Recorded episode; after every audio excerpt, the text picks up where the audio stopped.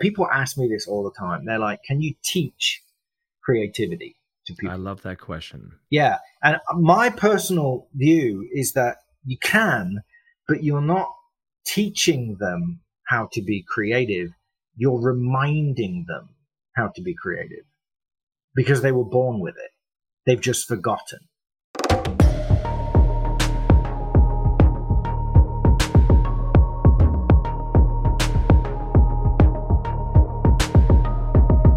I'm David Kepron, and this is Next Level Experience Design.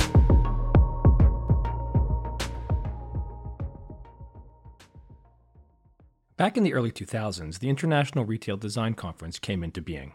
The event was sponsored by VMSD Magazine and ST Media Group, now owned by Smartwork Media, but it wasn't your typical trade show. They tried booths and vendors early on, and then they abandoned all of that for a fully educational event. Retail industry leaders and some of the best retailers and visual merchandisers have since gathered every single year, but for 2020, due to COVID and the pandemic, to talk about all things retail.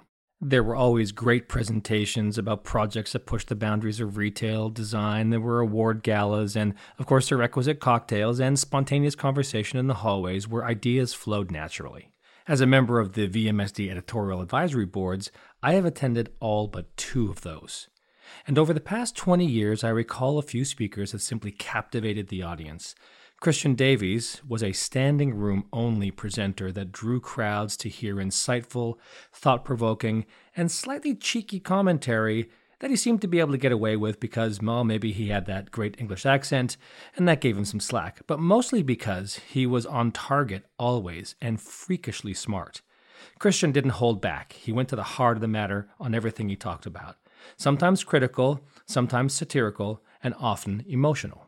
To this day, frequent attendees will recall a session he presented on compassionate capitalism, where he and the audience shared tears over the profoundly moving actions of some global retailers who stepped out beyond the bottom line and reached out in support of people in need. I was always one of the standers, not because I needed an easy way out of the presentation if it wasn't going to meet my needs, but because people had rushed to the room to be creatively inspired and challenged in their thinking. I have worked with and competed against Christian for design gigs with national and international retailers, but I've mostly studied him as a retail design, brand experience placemaking leader who has had a career working on both sides of the line as a design consultant and as someone who's also worked for big brand retailers. Christian is a visionary leader with over 30 years working in the retail and experiential industry across the globe. He's skilled in strategy and innovation, design, and implementation. He can get stuff done. He's amassed over 100 international awards working for everything from disruptive startups to the very top of the Fortune 500. And he continues to be a keynote and session speaker at every major retail conference in the US. Christian is now the design practice leader for Bergmeyer, a Boston based design firm. And a recent favorite topic for his speaking sessions these days navigating the future in this time of seismic change. Love it. Right up my alley.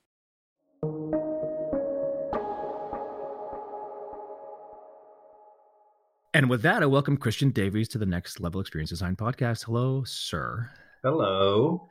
This has been um, a delight and something that for I'm going to literally say years. I, you know, I don't often gush over you know my own colleagues or contemporaries in the retail and, and experience design space, but but you know, I have uh, I have loved listening to uh, you at multiple retail design conferences over the years. We've both competed on projects, and I, I've worked for you even um, as a consultant uh, and shared time. Um, in lots of discussions. So I am finally delighted to get you here in your new role at Bergmeyer, which I think is interesting, and we can talk about that in a moment. But I would like to lead with this, and that is I recently, as in yesterday, read an article that you wrote, and you start off by this really interesting quote Some people don't like change. Turns out, change doesn't much care. You want you would you care to expand on that a little bit? Because I, I find it both fascinating and extremely timely and we'll dig into the whole idea of change. Yes it's not my quote. I wish i could lay claim to it. It's from a it's from a magazine article i read oh years ago vanity fair. And um, they started the article with this and i was just fascinated by it because it talks to me to that kind of um, sort of king canute idea. You know, you can stand in front of the ocean and try and stop it, but you cannot. And it's very similar with change. it, it is just going to roll over you, whatever happens. And I have a lot of people in my life, both professional and personal, who have a very, very hard time with change. And I, and I, at times in my life, have had a hard time with change. But, but it is inevitable. You know, the only thing we can guarantee uh, as certain is uncertainty you know right, and, right. and, so that that concept i sort of fixated on so i would always i would always start my speeches with those two lines and you know if you thought that was you know apropos of where we were in 2015 look at where we are now you know right. and i i've been you know fixating quite a lot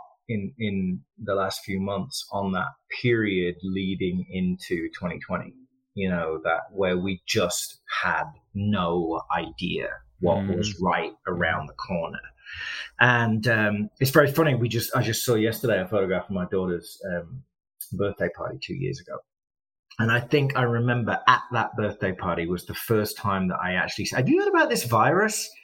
You know, and it just was one of those things that we just had no idea. And I think the terrifying part of it, the initial part of it, that was just horrific and awful.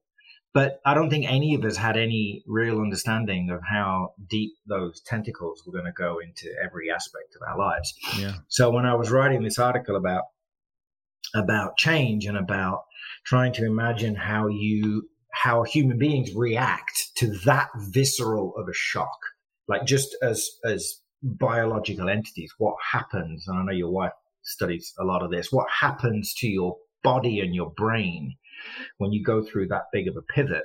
Yeah. Um, the article was was sort of talking a little bit about just something I've been kind of casually observing, which is this sense of returning to some degree to comfort things, mm-hmm. things that mm-hmm. make us centered and make us mm-hmm. more comfortable in just in the face of this avalanche of new circumstances and, yeah. and new things going on. So, so it, it, wasn't really a a commentary on whether that is is is right or wrong or good or bad. It's just something I've been seeing. You know, I I've, i went I went away um, sort of on a retreat kind of vacation this summer real kind of get away from it all kind of thing, like no cell phones, like nothing. Oh, great. And um, I just remember when I was there, sort of really looking around and reflecting on all of these people that were there with the sort of same desire to say, you know, I don't want to read about politics right now because that right. doesn't seem very important anymore. And right, right. Um, I want to eat some really good food and I want to eat it outside and I want to eat it surrounded by people and and sort of going back to some of those i guess kind of primal things and then asking ourselves as designers you know you have a story fantastic career in both retail and hospitality i'm very fascinated by hospitality mm. and how it starts to you know come back from this? Uh, what's its right. response? What's its next move? Yeah, I think hospitality will be slower to respond than the retail world. Is just I think because by nature retail has always been geared towards multiple cycles you know within the years and would mm-hmm. create would create holidays where there really you know justifiably should be none simply to get more change and more product and more assortment in front of customers. Uh, but i want to try to address this idea that you you actually did talk about or that came became obvious for me is that it seems to me that there are these very strong dichotomies in where we live now. I don't have any doubt that because I think I felt the same thing over this past year about change being inevitable. Transformation, however, is not. Mm-hmm. And I think, um, and I, I, don't know to whom I can attribute this quote either, but this there is this quote that uh, change is inevitable. Transformation is not. Transformation cannot be done as an act of will. It can only be done as an act of love. And I I like I like that one because I think certainly I have had to force myself to redefine, to re uh, align around a different set of criteria that was about transformation for me and, and really questioning a lot this past year, you know, about yeah. what I was chasing, how I was chasing it, what the next big job should be, what the title should be, all these things. And and it was like hit the pause button. And by the grace of a pandemic, you know, not only are the canals clear in Venice and the ozone layer being slightly, you know, replenished, but we have this opportunity to reevaluate, yeah. you know, and that and I think you you did said, listen, there are not many of these forks in the road that we come yeah. to to.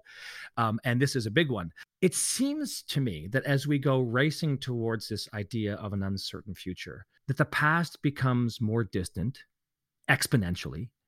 And it seems that, you know, we often are like trying to hold on to vapor trails you know this idea that there's this thing that we think we can go back to because it gives us like you said that sense of comfort but is is that a good strategy for navigating into this this next phase where we can all say, I don't know. I mean, I wish I could tell. I thought I could tell a year ago, but I don't know. Yeah, and I'd have to say I don't know either.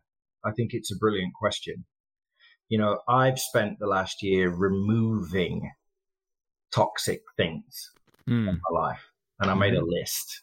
I made a list of things, and there's obvious ones in there, like you know, quitting smoking cigars so much and all that stuff and getting out on the bike more. Yeah, I get it. That's all good.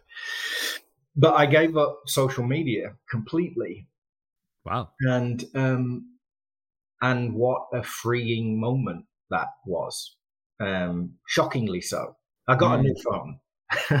uh, and I just didn't upload the apps. So That's um, amazing. Yeah. So that that became like a cleansing in a very, very powerful way. Like I, I literally stopped looking in places that I was looking before. And those are places I wasn't looking in 10 years prior. That's quite Correct, a re- yeah. recent thing.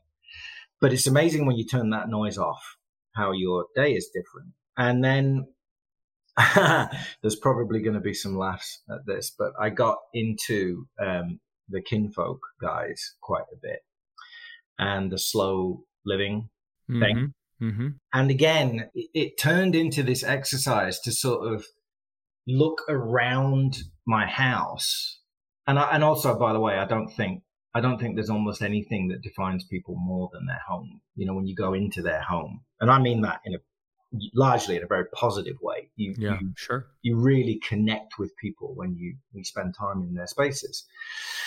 So you start looking around your house and you're like, what are the things here that give me joy and comfort? And what are the things here that irritate me? Mm-hmm. Terence Conran had an amazing, amazing quote where he said, if you have a broken door handle, he said, every time you use that door handle, a small part of you dies, which is, which is a little extreme, but I know what he means. If there are sure. things about the environment that you're in that irritate you, they irritate you every day.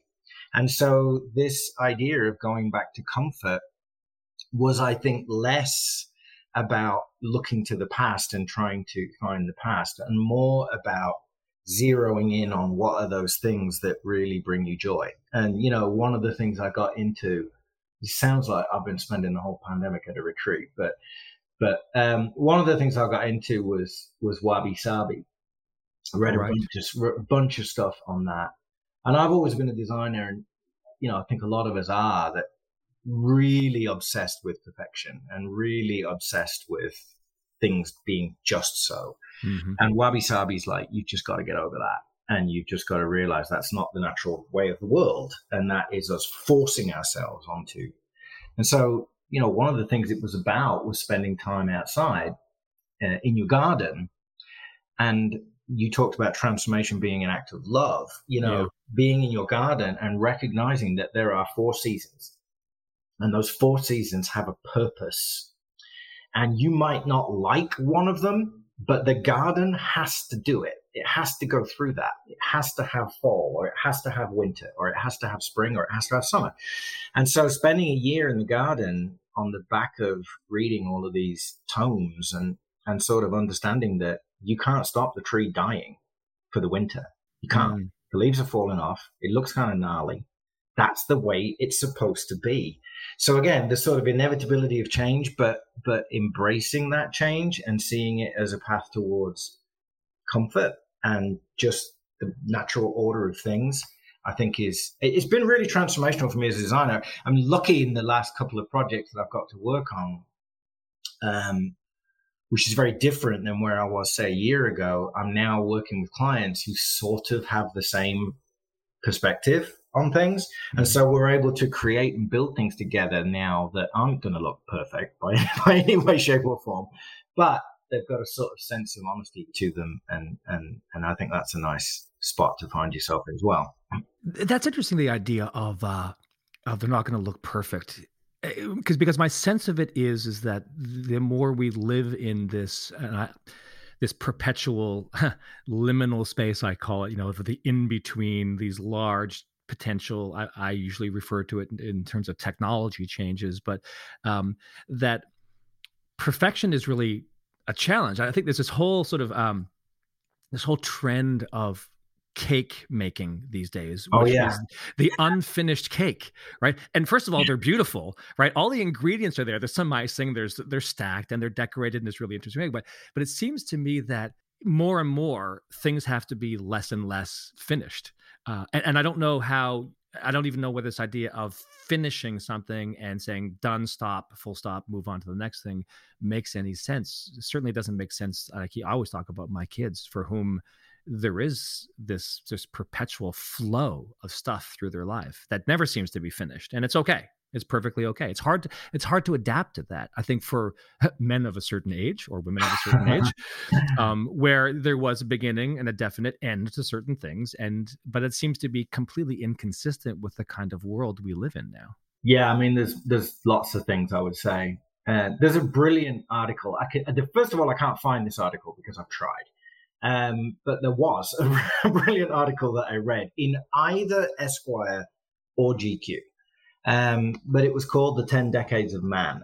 Mm. And it was written, it, it's really an article about man's relationship with fashion and with brands because, because of the source material. But, but it's about the 10 ages of the 10 decades of being a man and, and talking about you and I uh, men of a certain age. Uh, they're talking about the the sort of liberation that you get when you get to your fifties, mm. and you've sort of figured it out.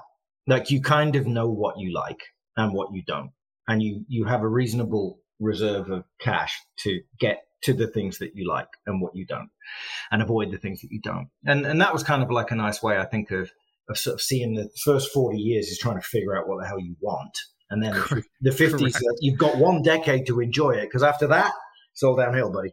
But um, but I thought that that idea of the, the article is brilliant because it embraces every decade and said every yeah. decade is fantastic for very different reasons. And so as you go into your 60s, it's different, your 70s, your 80s, and even your 90s. And they have quotes and interviews with, with guys of those age groups talking about, mm. you know, the best thing about being 90. And you're like, you don't read that very often. So I kind of love that. But also, I think this idea of not being finished, it's fascinating. You know, the last, I would say, uh, 10 years, I've had feet in two camps. So I've had feet in the building of things, the making of things. And those things, there is a finish line and you, you reach that finish line and, and it's done. And the other foot has been sort of more in the kind of strategy and branding uh, world. And, you know, I'm a passionate believer that brands are never finished. You know, that, that project is not done. We are done for right now, but that brand is going to continue to evolve and change. And so the fascinating thing that is going on right now to me, I mean, if in many ways I'm most encouraged and enthused by things like restaurant brands because I think they have been thrown a shit show of circumstances and have yeah. reacted amazingly, like across the board, from fast food to absolute luxury restaurants. Have they've pulled their socks up, they've gotten to it, they've figured out a way to survive.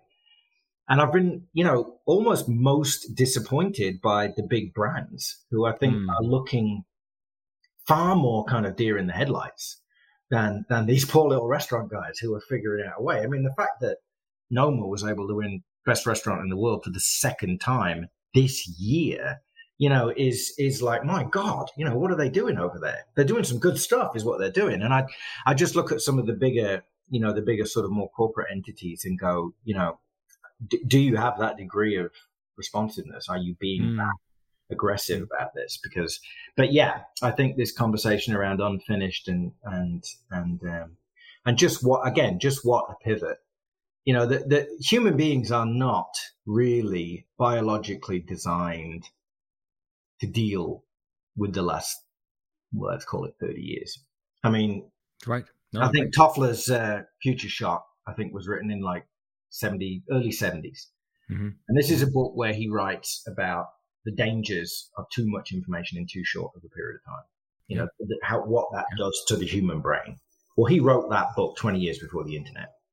Yeah. So you, you, you go, he, he saw it in the early 70s and then it just exploded. So the ability of the human brain to process what's going on right now and, and to react and to deal with it and to come out of it with intentionality is is is remarkable to me that we're that we're surviving. And you know, you and I are both parents of uh, almost almost grown up, kind of grown up, sort of sort of kind of grown up. Young, in my case, young gentlemen. In your case. young case, gentlemen. yes, uh, and I have a young daughter, a young a young lady, uh, and a young gentleman. And watching those guys get their arms around this, um, and and you know, very fascinating to me. I know generational marketing is dead and people don't believe in it anymore, and this people say generate Gen Z and all that kind of stuff's too fragmented and you can't.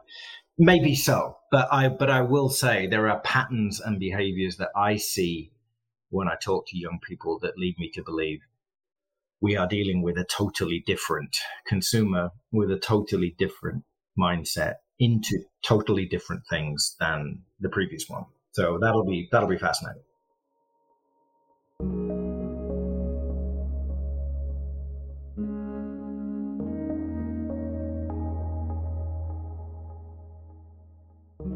So it, this is all fits into this idea of change uh, for me. It, it turns out, as I see it, that the dichotomy is particularly pronounced here you know that and i love this idea that we're not built for this kind of change and i think that is fundamentally true. You know it took us four and a half billion years thereabouts to get here um, from the creation of the earth or thereabouts you know. I happen to be reading a lot of stuff now about the creation of the universe. I'm not sure why but i find it fascinating. Because it's awesome? Yeah, yeah. I, I, still don't understand quantum theory man. I think that just blows my mind every time makes my head hurt. Yeah. sometimes I, I i think i understand string theory theory, but not really.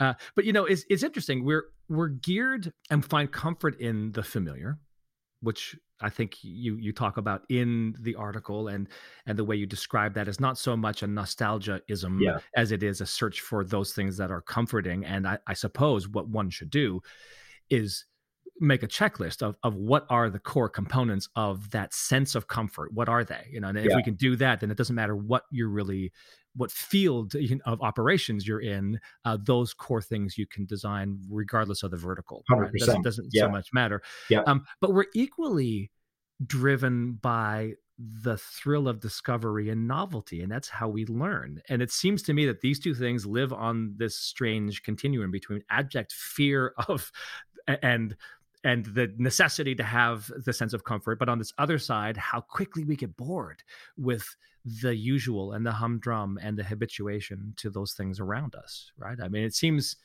it seems that these are these dichotomies that we live with this uncertainty and somewhere in between is where we are perpetually right? What are your thoughts on that?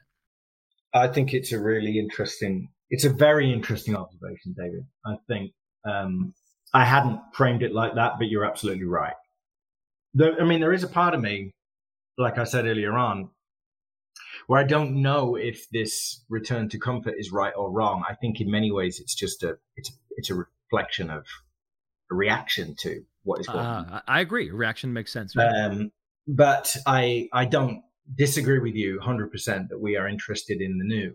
We are interested in the what's next. What I'm seeing is actually less and less of that. Like mm. I'm seeing um, more things being sort of repackaging and reshaping. And and again it's like what do you get? I mean partly i think it is it's just a reflection of where you and i are both on our sort of arc as designers. You know we've been fortunate enough in our careers to travel to see a lot of different cultures and a lot of different expressions of design and a lot of different ways that it plays itself out around the world. The thing that really excites me today is innovation around sustainability. mm-hmm. uh, and particularly at scale, mm-hmm. um, the ability to um, to make a move that will make a meaningful difference literally makes the hairs on the back of my arm stand up. And and I don't oftentimes really care what that end product looks like if it if it delivers on that promise. You know, um, one of our clients over at Bergmeyer is Everlane, and spending time learning about the things that they're doing in supply chain and and you know the the, the massive amount of electricity and power they save by simply air drying their jeans versus sticking them in a dryer and the numbers are, are shocking and you sit there and you go how how how much effort does that take? Not very much, but what a difference on the back end. So those ideas, I think, are the ones that you know, I've only got 15 more years doing this if I'm lucky. And I want to spend that 15 years trying to use this thing that we have been given as a gift, this thing of design, trying to use that to, for better and for good. And that doesn't just mean sustainability, but it has to be a component of that.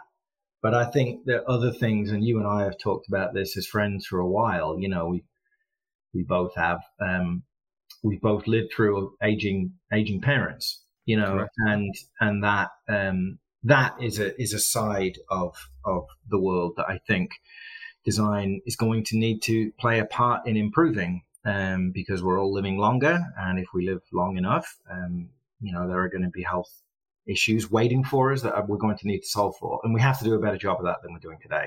So, so you know, personally as a designer, those those are the things that are, are surprising me and exciting me. Now, if you were to talk to my daughter about the things that she's into, it's a, it's a it's almost a completely different language yeah. that we're speaking. So, yep. so I think that that certainly adoption and excitement of technology and media I think is a is a component that is fascinating to me. It's just it's it's you know something that I think we we need to look to uh, look to the next generation of designers to help us realize that because that's the world that they're they're living in, which I'm also super excited about. So there were three things in there that, that I want to come back to: the sustainability issue, the real idea of culture shifts in this younger cohort of experience seekers and what that means and this idea of your interest in aging not just because we both are and everyone does but also because we do share that common history in our, our families of origin about um, parents who eventually passed away from uh, dementia and alzheimer's. Park that just for a second and i want to try to tie a bow around this idea of change just for a minute and that'll help segue into i think the younger generation conversation which is in this article you wrote, you said, so what if you could get your arms around uncertainty and be okay with it? Mm-hmm. Right. That that for me has been the largest, and I thought, yeah, that's been the largest challenge I've had this past year is is not knowing and having to find a place that I could be at peace with that and not be totally riddled with anxiety or fear or the what ifs or what happens when. Um, if you could do that, yeah. how does how do you think that changes your approach to design, to retailing, to experience making, to leadership, when you finally are able to come to grips with this idea that uh, uncertainty is just, ironically, it's always been. We just somehow have worked ourselves into this headspace that you could control destiny, and actually you can't. And I think this past year has shown us that we can't. So, how do you think that that it might change the approach if you could land in a place that you're okay with uncertainty being a constant? Yeah, I think I think it. You know, certainly in terms of my work, if I look back at the projects that I've done, the ones that I talk about, there are there are plenty of projects that we've both done that are perfectly well executed. They're nice, they're great, they answer the brief, they do the job, mm-hmm. they make client a lot of money, they look beautiful, they win awards, right? There's pl- uh, plenty of those. I have a handful of projects where I was able to say to the client, we've really got to blow some shit up here. And, and actually have people saying to me, get out. Like, you've got to be kidding. Like, do you have any idea how risky that idea is? What you're saying. Yeah, exactly. Are you, are you, like, are you literally having people saying to me, you're on drugs? You clearly have no idea. And we have these lengthy conversations and arm wrestling where I'll say to them, you know, you you hired you know who I am. You hired me based on what you know. You know what I do, uh, and you've got to be comfortable being uncomfortable. Mm-hmm. You have to be okay. So I use this image of a, of a sofa that, that's made of like it looks like it's a cactus. And I'm like, you've got to sit on that. So, so some of them, some of them would just literally, literally lock the door and never let me back in. But there is a handful of these clients who, who we held hands and we walked into the sunrise together. Yeah. And those are the projects where I felt we moved the needle. I, I honestly only really think you get to that tantalizing thing we've been talking about for the last half an hour of, yeah. of the future and of what's next. You only get there by breaking some eggs and by taking some risks. And, and you have to, and anybody who's not, anybody who's comfortable with taking risks, I would say is reckless. So you, are not supposed to be comfortable. You're supposed to be extremely uncomfortable. We, are probably mm. going to need to bring the lawyers in and have a chat with them before we do this. Otherwise, we're just reckless. We're just scatter shooting and doing crazy shit. That, yeah. that, that I'm not advocating that in the slightest. But I'm saying that if you can get the, you know, I've always said great projects take three things. They take an incredible design team, they take an incredible client, and they take a moment in time and and and I have tons of projects where I've got two of those, you know. Um, but you don't get three very often, and that's when the lightning hits the bottle. That's yeah. when you you know the market's ready for it, the client's willing to do something risky, and you've got a design team that can actually pull that off because that's yeah. not easy. Yeah. I think that's when you get to this crazy stuff. So so I've always actually, you know, again, I've been doing this for 30 years like you have. I can, I can, I can remember every detail of those conversations. I can remember those meetings. I can remember the look on their face. I can remember me not sleeping the night before because thinking this idea is mental. It's crazy. This is like, but I can't not say it. And that also is going to be what we need right now to get us out of this mess. You know, I am a firm believer that retail has the potential to change the world. Mm-hmm. One of the biggest industries on the planet it employs sure. it employs more people than any other industry on the planet in, in mm-hmm. some shape or form. And so I believe that it, it has the opportunity, not just economically, but in terms of vastness of scale, it has the opportunity to turn the meter backwards, to fix yeah. things. But only if you get some brands coming out of the woodwork saying, I'm going to put my head above the wall and I'm going to be number yeah. one and I'm going to do it which requires a certain level of risk tolerance, a certain level of that thought, like this is crazy, but it just might work. It, it requires that, and I love the Ray Bradbury quote. I've been using it frequently. That um, you know, sometimes when you're standing at the edge of uncertainty, this next big jump you're going to take is going to be one that you do and to use that Bradbury quote, you know, you, you take the leap and you build your wings on the way down, you yeah. know, and you hope before you hit terminal velocity um, that your wings are built because that would be really good, but we don't we don't know. It brings me to now to this this group of uh, younger consumers. My sons have often said to me, you know, God, you guys have left this place in a bit of a mess for us to mop up. Um, right. They they have uh, a they're incredibly smart. They're much more perceptive. They're aware of the inauthenticity of either politics or brands, you know, uh, pushing messages out, those kinds of things. What do you, what do you think it, it takes for brands in general to be able to connect to them when I think they begin to become increasingly disconnected from this idea that tradition matters? Well, David, you, you said it in that last description. The word is awareness um, if I was to, to have a single word that I would say describes this generation more than any that has been before, it is the sense of awareness, including self awareness, but awareness in general. Mm. You hmm. know, um, I have a really hard, I'll be honest with you, I have a really hard time apportioning blame for where we are today because mm. we were all doing it.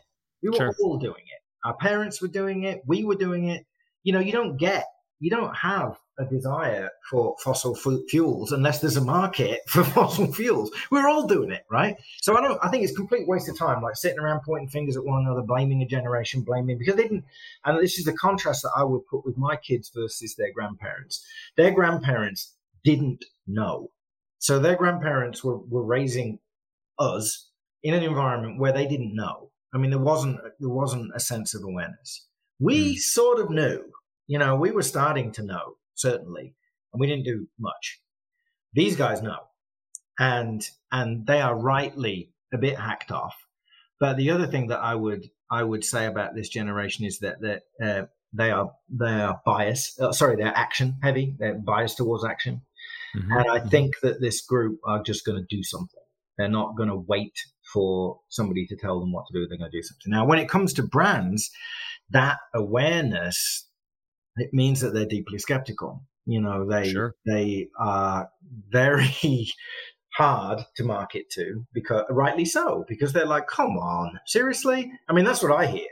You know, uh, is a real. I think the sense of conscious consumerism, you know, mm. is out of the box. You know, and you can't put it back in. So they understand that the massive rise in used clothing sales, in rent runway, in and on and on and on um, I think this group, the massive rise in vegetarianism, I think this group is is really saying, you know, we have a real deep awareness and a sense of what is going on right now. And if you, as a brand, think you can pull the wool over these eyes, good luck, buddy. I mean, yeah. no way. So, as a brand, you know, how do you approach that? I think one of the things that shocks me is that there aren't more there aren't more twenty year olds in the C suite still you know, is kind of remarkable to me that we're not formulating decisions and policy and, um, you know, the future. The, the, this idea that anybody north of 50 is, is, you know, the brains in the room, I think has, has been questioned for a long time. You know, we sure. have an opinion, we have some expertise, we've done some things before, so we've got some perspectives to offer. But I'm far more interested to talk to a 20 year old than I am to talk to a 50 year old. Yeah. Except you, obviously. Um, but and no, that's, a good, I, that's a good thing. I think that that really, um, you know, it, it's so funny when we talk about perception. It they, they are, you're absolutely right when you talk about your sons. I mean, the stuff that comes out of their mouths. I mean, we don't even have TV. You know, we have the Netflix and the, you know, so yeah, we, yeah. we see some ads, but not very many ads, but some ads my son turned around to me the other day and said, "You know, every single one of these ads is playing that same game where they like clone the person in the ads, and there's like 50 of them." He's like, "That's probably because of COVID, because you know they can't like have multiple actors on a set." And I'm just sitting there looking at him, going, when, "When I was 17, those things were not popping up in my brain right. when I was watching TV." And I think they are incredibly sharp. They're very bright. They're very skeptical. Questions that I'm starting to kick around now. What if? The traditional concept of what you and I would term brand loyalty. Mm. What if that is gone? Just right. gone with this generation. Right. It does not exist. You certainly can't make predictions and assumptions and stock market bets and long term plans because there are none. So, so what if you are in a constant stage of pivot and reinvent and move faster to try and keep tracks. Or you just have to say, I'm going to lose them for a while and then I got to get them back.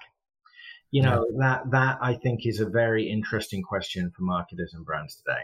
I will be your biggest champion for 90 days and then I'm bored of you or you did something to irritate me and I'm moving on. What, what does that landscape look like? I have an article sitting on my printer in the other room that is all about this idea of Gen Z is a concept entirely in your head. It, it doesn't actually exist. Um, and we try so hard to create these constructs into which we can put cohorts of people, groups, and whatever. Um, but I think you're you're right. At least my my my sense of it is is that you're absolutely right that this is we used to think the millennial generation was this exceptionally diverse group of people and we yeah. you know we still tried to build these constructs around them so that we could market to them effectively whereas man i'll tell you after the um, march for our lives march in dc when we all went down there with my sons we sat around the kitchen table with all of their friends and there was black indian white straight gay i mean there was just this this like United Nations view of their friends, which were all extraordinarily different. And I think it is a freaking nightmare to try to think of. I was on a marketing team, yeah, how I actually construct messages that fit appropriately to this group. Well, and I mean that that that point alone. I mean, um, yeah, maybe maybe generational marketing is not what it was, right? but yeah. you cannot ignore societal change at that sure. level I mean, yeah. LGBTQ plus alone, you know, that, that, that this generation looks at mm-hmm. its parents uh, as if they're from Mars. Like, what do you mean? What do you mean somebody has to be straight or gay? Yeah. yeah. You think there's right. two? I mean, what? Honestly, you know, and and I think they're looking at it not from some, you know, sort of politically, you know, stance. It's just the way they think and the way yeah. they talk and the way that they're raised. I thought I read a beautiful quote the other day that said that um, you know momentum only goes in one direction. You know, it just moves forward. It just keeps moving. And and that once we have embraced an idea as as fantastic and wonderful as all shades of sexuality are accepted, that idea does not go back. You can try. You can try pulling it back for a while. You can put some laws in place and you can do some stuff. But that is the that is the future. And I'm you know so to ignore that for this generation, I think is you you know you you're on. It's not going to last very long. The future is now, right? And it sounds quaint and it says like the future is now. As, as in, other, in other words, go out and do some shit and get things done because there's no time to wait. But I think like literally we are going to be in a perpetual series of now. Certainly in their world, I have this feeling that thing, the fluidity of their experience really is all about now. And I find that really interesting. Uh, John Paul Getty has this great quote that um, in times of rapid change, you know, experience might just be your worst enemy. And I, I don't know that they have this connection to tradition in the way that I grew up with. I love the brand because it had been around for 100 years. I could rely on products, I could rely on service, I could rely on the quality of them, of whatever it was. Um, but I'm not sure tradition matters so much uh, to them. I, I, don't know if that's right or wrong. I just a feeling that they're less tied to tradition than to really be focused in this space, and with a bit of a fear about what's happening in the next now, uh, the future. You know, where they're going to try to figure out whether the world's going to burn or not. I still think they have a respect for. I mean, you know, your your sons are drummers.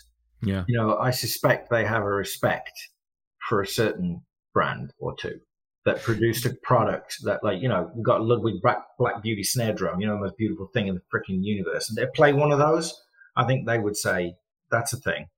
That yeah. was a thing. Yeah. And nothing we make today is like that thing. Well, it's it's so like I love this discussion because my son just my son the drummer Nick uh, bought a new Gretsch uh, kit Gretsch. Um, well, there you go. It's been, been forever, but he says, "Why do I buy a Gretsch kit? Because every drummer that was worth following or learning from was a you know was a Gretsch drummer. It's a mic drop moment. This is it. Right. This is what I'm right. talking about. Right.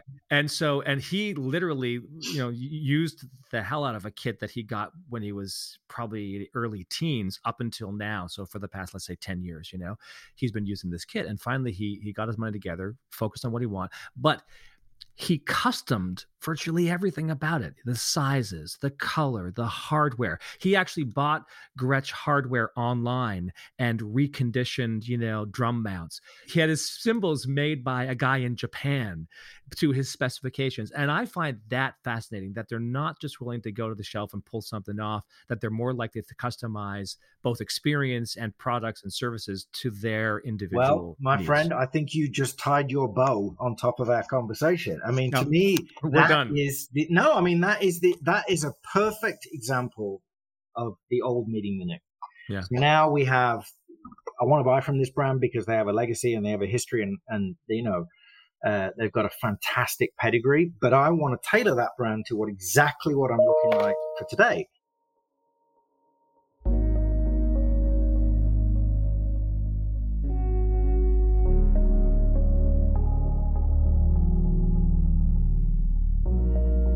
So let's talk about strategy for a second. Um, strategy and process, because I think all of this suggests that uh, if I use the John Paul Getty quote, you know, um, experience might just be your worst enemy. What did um, you mean by that? Well, I think it, it means that in when you my my feeling is that when you become increasingly disconnected from tradition eh, when change is happening so quickly that we're forced into uh, maybe not being able to rely on the past so much because it simply might just not apply at all.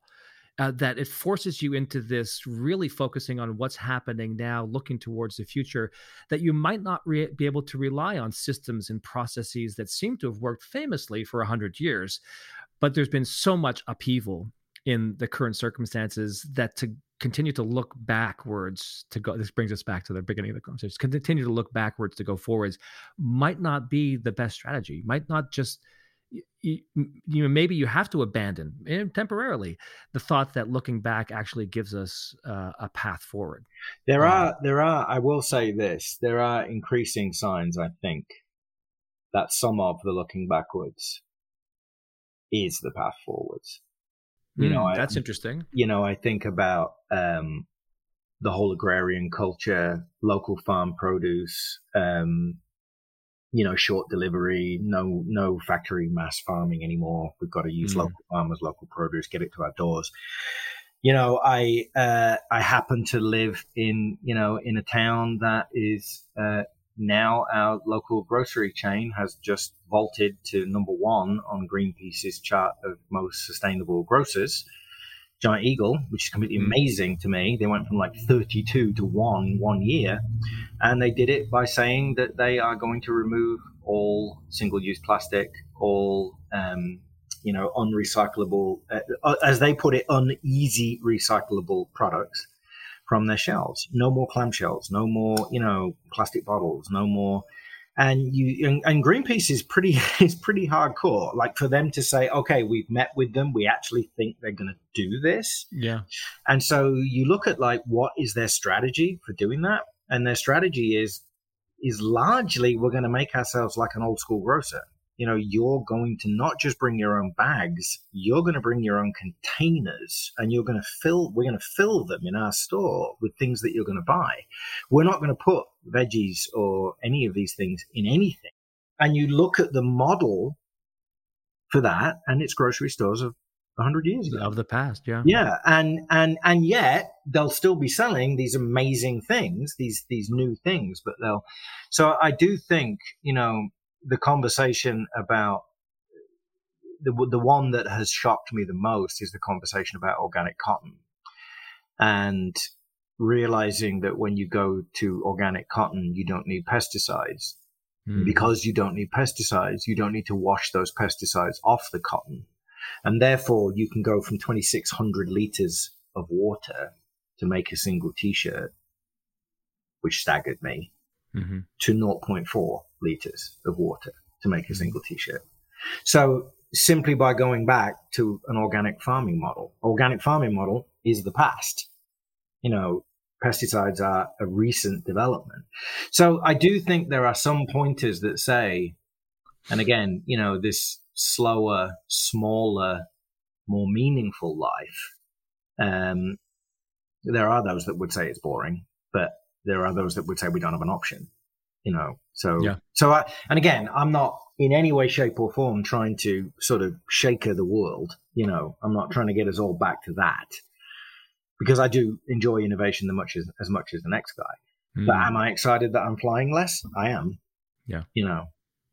That reminds me of of being uh, in architecture school and doing a project where I had to go out and uh, design a gatehouse um, for uh, the McGill University campus. And so I, I thought I was, you know, clever, and I went out and I, I surveyed all the architecture on the campus. And um, in this wonderful pastiche of um, Greek, Roman, uh, postmodern, uh, contemporary, um, deconstructivist architecture created this wonderful monster, Frankenstein of a gatehouse.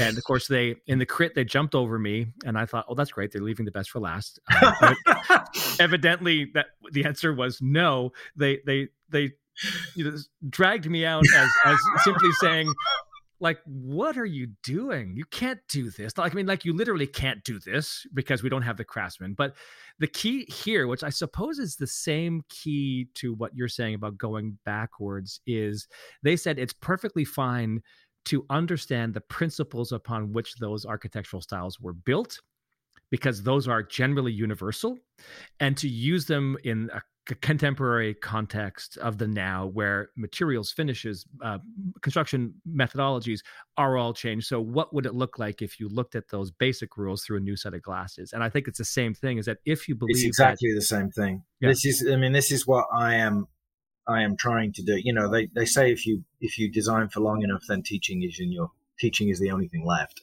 So um, it may well be what, what i'm going to do next. Um, but I don't know. Like if I look at the majority of student portfolios that I see right now, and I'm not, I'm mm. not trying to be critical here. I'm, I mean, in many ways, I might be critical of some of the curriculums more than than of the students. Mm. I see a lot of focus on sustainability and a lot of conversations about sustainability, almost completely driven by materiality. Yeah. Which is fine. Materiality is important. It's not driven by construction techniques. And I right. actually think the aha moments, a lot of the aha moments come from construction techniques. Um, yeah. You know, I, I think we've done some very interesting work in the last couple of years, and I think we'll do some more around designing with zero waste in mind. Mm-hmm. So you know the sheet size of a material, right? You know that, right? And the way that we design today is we take, we say, stamp that out of that, and anything that's left off, you can do what the hell you want with it. And it is a totally different process when you say, okay, I've got a sheet. How can I design this to get as many of these pieces out of that sheet as possible? You know, with zero waste. And by the way, extremely lightweight and easy to flat pack and easy to ship. Right. Kind of like the IKEA approach to, to designing yeah. retail stores. Well, we've not done that and we've not taught people to do that. I think that to me would be a really fascinating pivot where you had a class in design school that said, we're going to look at you know, um, we're going to look at the uh, the crate chair, you know, um, that was designed. I can't remember what the name of it is. Uh, Rietveld, Rietveld's crate chair. Uh, yeah, yeah, it was designed to, uh, you know, one piece of sheet material, all side cuts, you know, and you end up with that thing. So, and it took him six years, by the way, to get all those dimensions right. But I think designing something from that perspective um, and, and reverse engineering it out of that is that kind of change of gear that I'm seeing is going to have to start happening. If you think about, I just read this week about um, the new um, Hotel Marcel in um, in Connecticut, New Haven. Mm-hmm. So it's the mm-hmm. Marcel Breuer um, Pirelli uh, uh, I think it's the Armstrong Rubber Factory that became the Pirelli Rubber headquarters or whatever. But it's a beautiful brutalist building in, in New Haven. And um, uh, this architect bought it, Becker and Becker bought it for $1.2 million. I don't know where you live, David, but I can look out of my window right now and see houses that, that are $1.2 million. Not mine, but I can see them. And, and, um, and, and so they bought this massive building for 1.2 million and they're turning it into the US's first net zero hotel. Yeah, uh, actually in partnership with with uh, Hilton, who's an old friend of mine. You know those guys well. And um, one of the things they uncovered during the process was that um, solar, pa- which I never knew. This is the other thing about consciousness and awareness. Solar panels produce DC current, and I didn't know that. And so we lose a lot of the current, knocking that down to AC current to use in homes and buildings. Well, they just mm-hmm. converted the entire hotel to DC. That's fabulous. It's, just, yeah. one of those ideas we go, oh my God, you know, yeah. and so now they're able to get much more efficiency out of the solar panels. They're able to create the first net zero hotel in the US. It's adaptive reuse, new construction techniques, new things going into this. And I just look at it. Uh, the quote from Becker and Becker was completely brilliant to me, where he said, The question shouldn't be, why are we doing this? The question should be, why isn't everybody else? Yeah, doing this. Yeah. yeah. And I thought that was, that was really fascinating. So, so, so as we talked at the beginning, you know, this is a fork in the road. This is a, one of those magical moments that you never get, you know, maybe once in a lifetime. We're at one of those points Mm-hmm. And so our question becomes, which way do we go? And largely think we don't have any choice, but that still doesn't mean we wouldn't spend an extended period of time figuring it out. I think the writing's on the wall, and we need to we need to start thinking differently. So yeah, yeah. get more uncomfortable, take more risk, do more interesting things, design in different ways, utilize materials in different ways, and even like the conversation about materials. You know, um, somebody needs to be having a really grown up conversation about cradle to cradle. You know, do we do we honestly need to make any more of some of these materials? Don't we have enough if we just yeah. recycle them properly and use them in the right way? So building something out of 100% recycled aluminum would be really fascinating to see, um, as mm. opposed to just making more and constantly manufacturing. I think it I think it's a fascinating opportunity for us. That's a huge challenge. I know when we were at Marriott, um, Terry Smith, who was the head engineer there, was really on a push to get uh, plastic bottles out of yeah. um, the, the world um, Yeah. and to begin to think about how do we put um, filtration systems into hotels and you know I, I have not done my research to know that's actually true, but I, it seems to feel right that um, we all work hard to put things in our blue bin, but much of what we do put in our blue bin actually still ends up in the ocean, um, Yeah. re- regardless of the Yeah. fact that we think that it's all being recycled. Yeah. Uh, it's a significant challenge, and I, I can tell you, you know, at home here, gosh, we we go through more plastic bottles of water than than makes me feel at all comfortable, and yet we keep doing it, which is, I suppose, irresponsible. I like the idea very much about our focus in the design and architecture and construction industry have been focused on sustainable materials, Mhm. um, certified forests, all Mhm. good things you should All think good. about, uh, but not really talking about this larger issue about uh, regenerative architecture. How can whatever it is that we do do, because what we do do is one of the largest contributors to greenhouse gases uh, on the planet, On the, the building planet. industry is, which goes back to this idea of process, I think, and thinking about how do you design and does process need to change with change? It's very it's it's, it's a fascinating question. Um, I think I think it I don't think process needs to change, but I do think the the in, the points of input need to move. Like you know, if Hmm. if you know, I've always had five rules to design. Um, you know, the first one is is look harder. The idea that you interrogate anything that is put in front of you with a healthy degree of skepticism and and just look at it through different eyes. Yeah. One of the things that I w- struggled with mightily in the corporate world was this culture of go no go. They have a go no go mentality. You sit in a room, somebody presents something to you, and you've got to choose. And and sometimes the the, the, the financial implications of those decisions are eye watering. Um, I've recently been saying to my clients, you know, I want you to sleep on this. Actually, I'm come back next week. Do not give me an answer right now because it's impossible. I'm showing you this for the first time. I need you to go percolate. Anyway, so look harder. That sort of first idea. Um, you know, the second concept is really about um, uh, sort of coming to something with child mind. You know, approach any problem as if you know nothing about it Mhm, you know mhm. and and this to me goes to it's obviously buddhist idea but um but it's also kind of shaker you know shaker just sort of responded to the circumstances and built their world around what they had that's why shaker furniture is made out of pine because it's all they had you know so they built their world around this strange set of they just went to it with an open mind you know from germany and arrived in pennsylvania and said what are we going to do you know and i think far so many meetings that I walk into where people are have already arrived at the solution. You know, Yeah.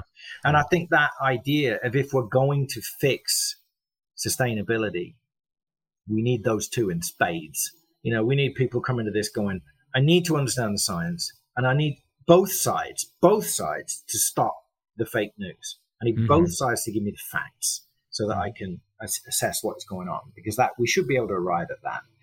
And then I need to come at the problem with an open mind. I mean, if you ask the guys from Shaker to solve sustainability, they'd fix it out.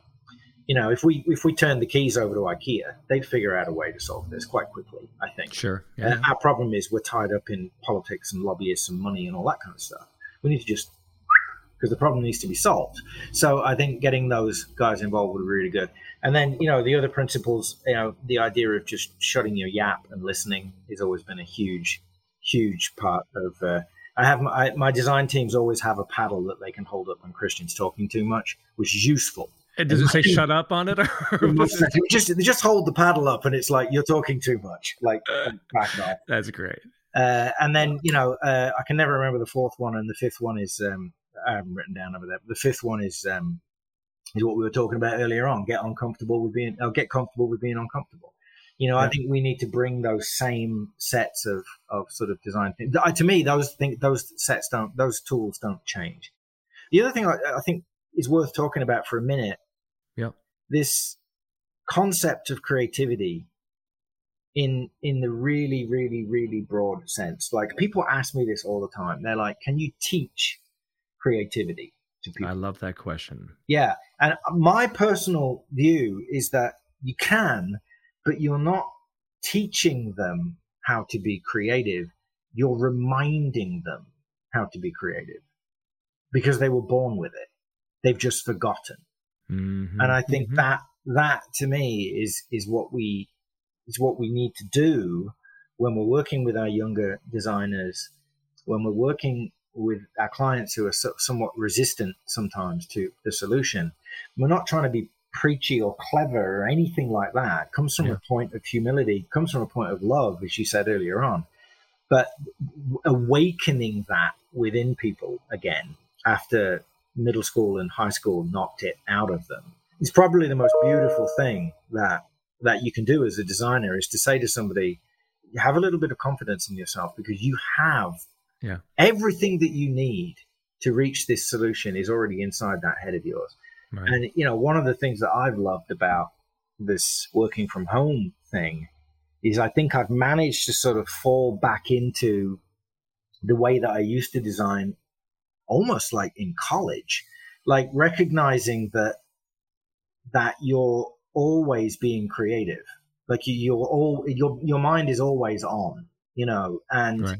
and this idea that if you're not on a conference call, you're not working is bizarre to me.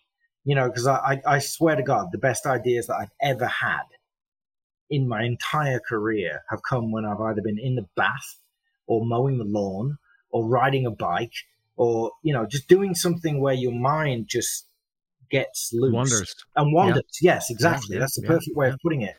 And I think that the constraints of a typical nine to five working environment choke that out. I mean, we spent, I spent so much time in my last few jobs in meetings about meetings. Yes, of course.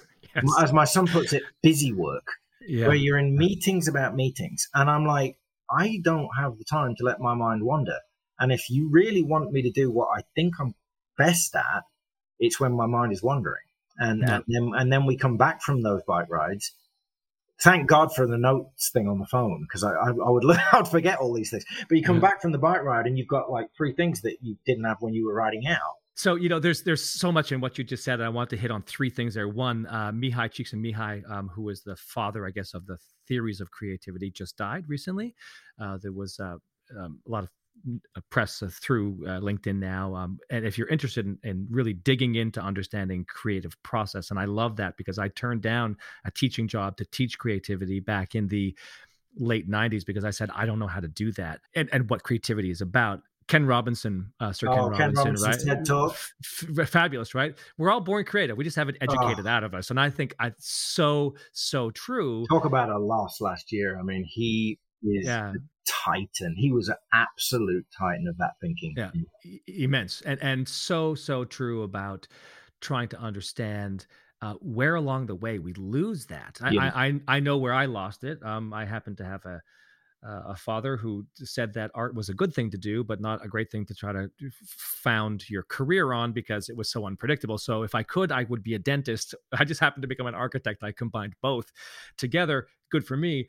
And then, you know, it reminds me of Steve Jobs, the story of Steve Jobs. He, he would literally go on most of his meetings walking yeah. you know and it would walk people in in these discussions and yeah. what a brilliant way to think about doing those meetings and why is it not that we don't create opportunities in corporate environments for that very kind of interaction he did it with the pixar team yeah. in creating you know how that eh, that space worked uh, and we just don't do it and we don't create those sanctuaries or maybe we have now we've been forced well, we it yeah you know no, exactly right again i think i i certainly have not been more creative in my career than I have in my last 18 months. Uh, I, I, I, agree. I feel as though I uh, have rediscovered a whole side of me that had, well, it was in danger of going to sleep.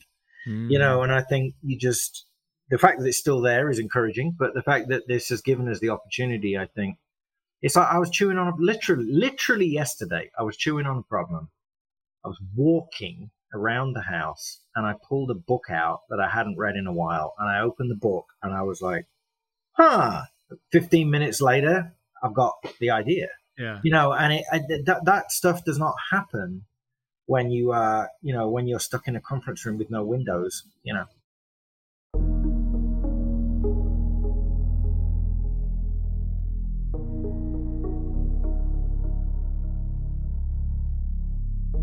As we come to the close here, I, I wanted to go back to something that is um, profound. I think uh, the experience that we both share with regard to our our parents. Mm-hmm. And you said something in a conversation that I found particularly interesting about that issue of of designing the spaces that are accommodating people with dementia or our aging population. And you said, you know, how do we turn design towards idea like decency mm. and respect? Mm. And I just found it to be a really profound question about how how we do what we do and turn it towards those kinds of ideas ideas. Yeah i mean i'm glad you didn't end up as a dentist um, because i think you've done some lovely work over the years um, well thank you. and i've always admired it and I my teeth are okay though. My dad told me I, I should brush um, my teeth three times a day. I think that um, you know we get into this business you know, 90% of people that choose the path of design, I think, choose it because they believe in the power of design to make the world better. Mm. It doesn't matter what their discipline is, they believe that they are getting into it, not for their own self, you know, self glory in any way, shape, or form. Most designers, I think, believe fundamentally that design improves the world and has since the beginning of time right? So you talk to a real militant graphic designer, and they would say, "My job is to introduce clarity and and make things more ordered and make things more clear, and yes, more expressive and more beautiful, but." That order lies at the heart of what we do. Industrial designers would say, I want things to work better. I want them to feel better. I want them to hold them. To look better, yes, but definitely around the idea that design makes the world a better place. And so, if we if we focus on and I would I would put all healthcare in here, but particularly elder care. If we focus on the times when we are the most desperate and the most mm. helpless and the most in need, and how design can be a part of helping that. There are very fundamental issues. You know, if you can't clean yourself, um, if you can't, if you're, if you become immobile, um, when you've had a lifetime when that wasn't the case. Um, if if you lose your sight, if you lose the ability to communicate, all of these things are mind-blowingly challenging from a logistical standpoint. But think of what they do to the person too. Um, you know, particularly in the case of my father, as he was losing his mind, he knew he was losing his mind, and I've reflected on that so many times the horror of that situation where you can feel it slipping away. So what are these what are the spaces and the circumstances and the experiences that we can we can design knowing that fact?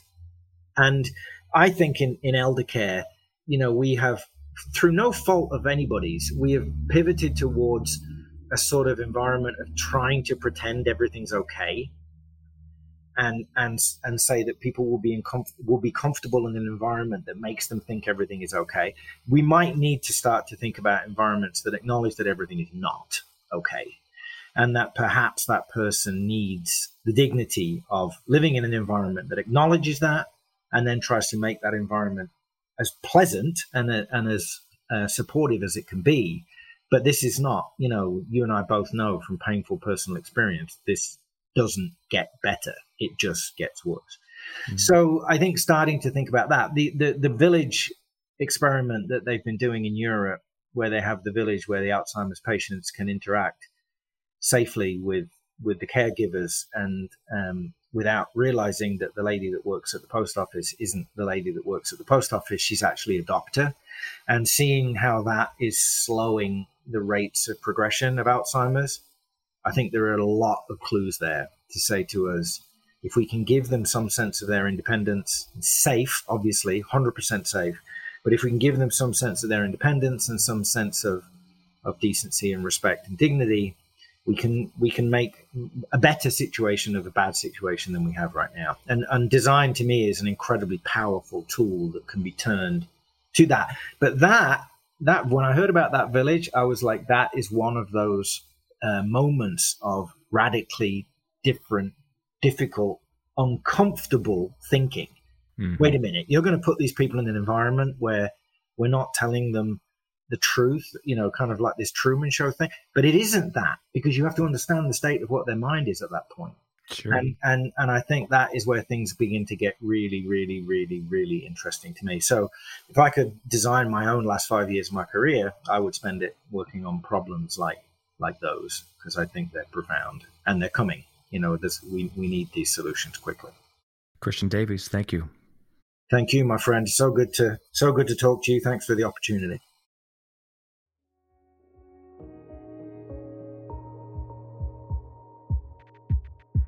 Thanks for listening to this episode of Next Level Experience Design. And please remember to subscribe and share with all your friends wherever you listen to your favorite podcasts. And don't forget to check out notes and links and other information like transcripts on the Next Level Experience Design webpage at simplecast.com.